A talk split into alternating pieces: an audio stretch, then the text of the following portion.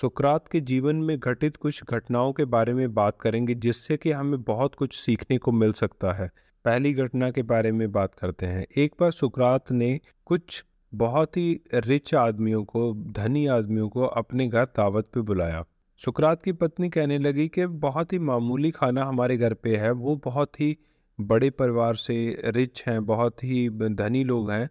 तो ये खाना मैं उनको दूँगी सर्व करूँगी तो इसमें मुझे बहुत ही शर्म आ रही है मैं उनको ये नहीं दे सकती खाने के लिए। हाँ, सुकरात बड़ी विनम्रता से बोले इसमें शर्म करने की कोई बात नहीं है। अगर मेहमान समझदार होंगे तो वो इस खाने को आराम से खा लेंगे। इन केस ये खाना उनको पसंद नहीं आता है तो उसके बारे में वो कोई भी प्रतिक्रिया नहीं देंगे।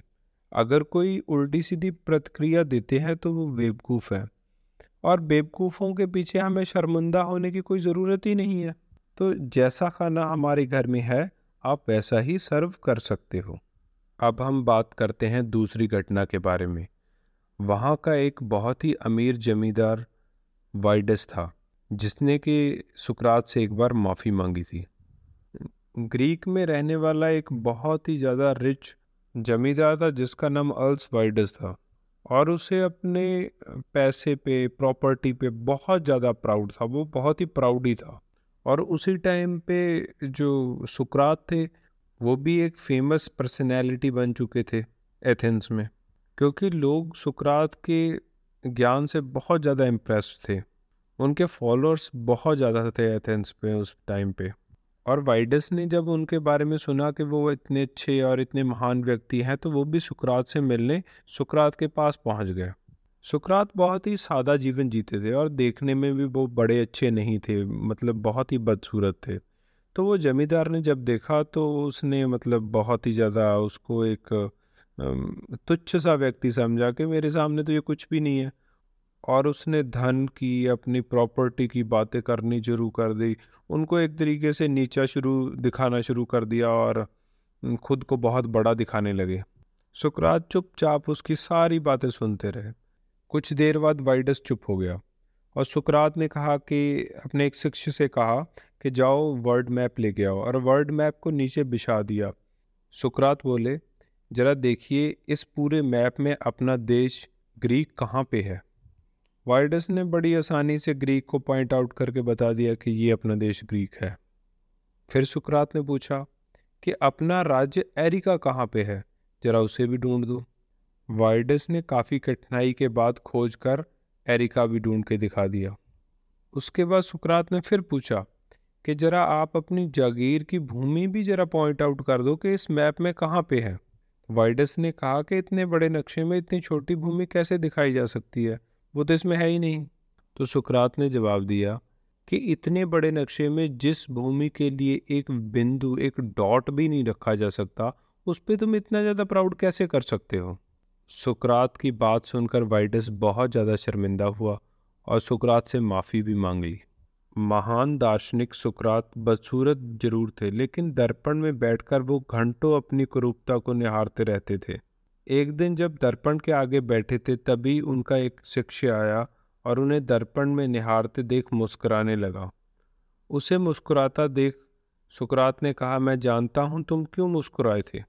दरअसल मैं क्रूप अवश्य हूँ, लेकिन दर्पण देखना मेरा नित्य का नियम है। ऐसा मैं इसलिए करता हूँ कि इससे मुझे अपनी बसूरती का एहसास होता रहे और रोज़ अच्छे कर्म करूँ, अच्छे कर्मों में मेरी बदसूरती ढकी रहे। तब उनका शिष्य बोला, गुरुदेव, इसका मतलब ये है कि जो व्यक्ति सुंदर हैं, उन्हें दर्पण देखने की आवश्यकता ही नहीं है। सुकरात ने कहा, दर्पण तो उन लोगों को भी नित्य ही देखना चाहिए, ताकि इस बात का एहसास हो कि जितने वो सुंदर हैं, वैसे ही सुंदर कार्य भी करें। ऐसा करने पर उनके सौंदर्य पर बदसूरती का ग्रहण नहीं लगेगा। इसका तात्पर्य यह है कि गुण अवगुणों का खूबसूरती या बदसूरती से कोई संबंध नहीं है। सुंदर होने के साथ साथ यदि व्यक्ति अच्छे कर्म करता है तो उस, उसकी खूबसूरती में और भी निखार आ जाता है। जबकि सुंदर व्यक्ति यदि कोई बुरा कर्म करे तो बुराई का ग्रहण उसकी खूबसूरती को चाट जाता है। अब बात करते हैं चौथी घटना के बारे में। जैसे कि हम जानते हैं कि सुकरात एक बहुत ही महान विद्वान थे। वे जहाँ भी जाते, लोग उन्हें घेर कर खड़े हो जाते और प्रश्न करने लगते, चर्चा होने लगती।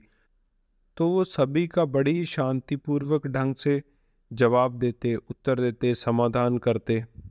इन्हीं चर्चाओं के दौरान कभी कभार उनको समय का पता न लगता, बहुत देर हो जाती और काफ़ी देर से वो घर वापस लौटते थे। इस बात से उनकी पत्नी उनसे काफ़ी नाराज़ रहती थी। वो बिना किसी कारण से भी कई बार सुकरात से वैसे ही विवाद कर लेती थी। लेकिन सुकरात शांत और सहनशील थे, इसलिए वो ज़्यादातर मौन ही रहते थे। एक दिन छोटी सी बात को लेकर उनकी पत्नी ने विवाद करना उनसे शुरू कर दिया। सुकरात शांति पूर्वक ढंग से उनकी पूरी बात सुनते रहे, लेकिन कोई भी जवाब ना दिया। ऐसे ही काफ़ी वक्त बीत गया। वो बिल्कुल चुपचाप और मौन रहे। काफ़ी देर बाद सुकरात ने सोचा, क्यों न घर के बाहर कुछ देर के लिए चला जाए? जैसे ही वो घर से बाहर निकलने को हुए तो उनकी पत्नी का गुस्सा और भी बढ़ गया, क्योंकि वो सुबह से बोल रही थी, वो कोई भी जवाब नहीं दे रहे थे। उनकी पत्नी के पास एक गंदे पानी की बाल्टी रखी थी। उन्होंने, आओ देखा ना ताओ। पूरी की पूरी बाल्टी सुकरात के ऊपर उल्टी कर दी। सुकरात पूरी तरीके से भीग चुके थे, लेकिन वो फिर भी शांत ही रहे। थोड़ी देर मौन रहने के बाद मुस्कुरा के उन्होंने बस इतना ही कहा, घोर गर्जना के बाद बारिश का होना स्वाभाविक ही था। इस घोर अपमान के बाद भी सुकरात की इस सहज टिप्पणी को सुनकर उनकी पत्नी का क्रोध शांत हो गया और वो चुपचाप अंदर चली गई। आज के एपिसोड में बस इतना ही। हम मिलते हैं नेक्स्ट एपिसोड में एक नए टॉपिक के साथ।